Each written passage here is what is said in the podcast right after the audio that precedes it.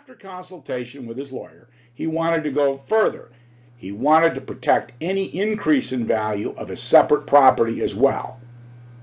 Again, the law provided that Bill could keep the property inherited from his father as his exclusive property. Under the law, if an asset is exempt from distribution because it was inherited or acquired before the marriage, increases in the value of that asset are also exempt if the result of the increases are the result of market forces.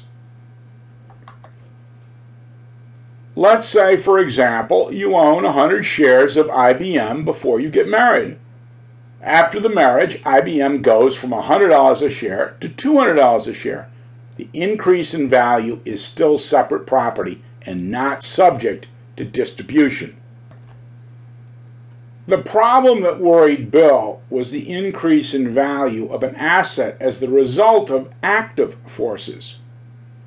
If Bill's business was worth $300,000 on the day of the marriage, and during the marriage, by virtue of creativity and hard work, Bill built the business so that it was worth $700,000, the increase in value that is the product of his active endeavors would be subject to equitable distribution.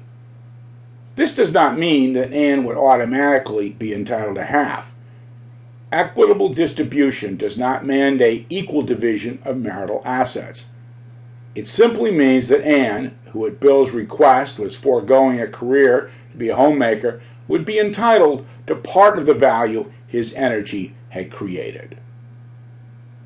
This was the entitlement Bill wanted to eliminate in the agreement and his lawyer limited the agreement to this objective, Bill might have been able to sell Ann on the idea. But the lawyer decided to protect all of Bill's possible interests by drafting an agreement much broader in scope. First, the agreement provided that all separate property of any kind and from any source would remain the separate property of the party who brought it into the marriage. Ann had no assets. This clause gave Bill no protection he did not already have. His pre owned property, as well as any future inheritance, was already protected as a matter of law. Then the agreement provided that any increase in the value of the property, whether from passive market forces or from the active energies of the parties, would also remain separate property. Further, the agreement provided that any property acquired by either party from any source would remain the separate property of the party who acquired it. This second provision was ambitious. Assets acquired by either party after the marriage begins are marital property unless acquired by inheritance or gift. Specifically, any income earned during the marriage is marital property. But the clause drafted by Bill's lawyer excluded from distribution any assets acquired during the marriage. Because Bill was the only income earner, everything he earned would remain his, and Ann would be entitled to nothing. Then Bill's lawyer turned to the subject of alimony. If the parties were married for a while and then divorced, Ann, who was totally dependent on Bill, would have been entitled to alimony. So the prenuptial contained a clause in which Ann waived her right to receive alimony. If the couple divorced after 20 years because Bill had taken up with his young secretary, Ann, according to the agreement, would get absolutely nothing. Then, to add insult to injury, Bill's lawyer added a clause to eliminate Ann's right to part of Bill's estate if he died.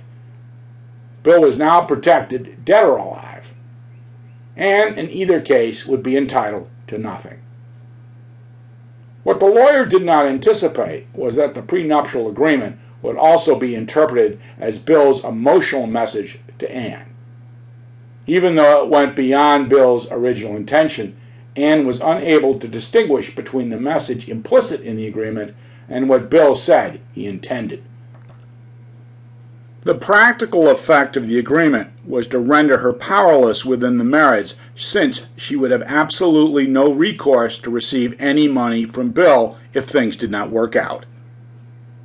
Bill could throw her out at any time for any reason and not give her a dime.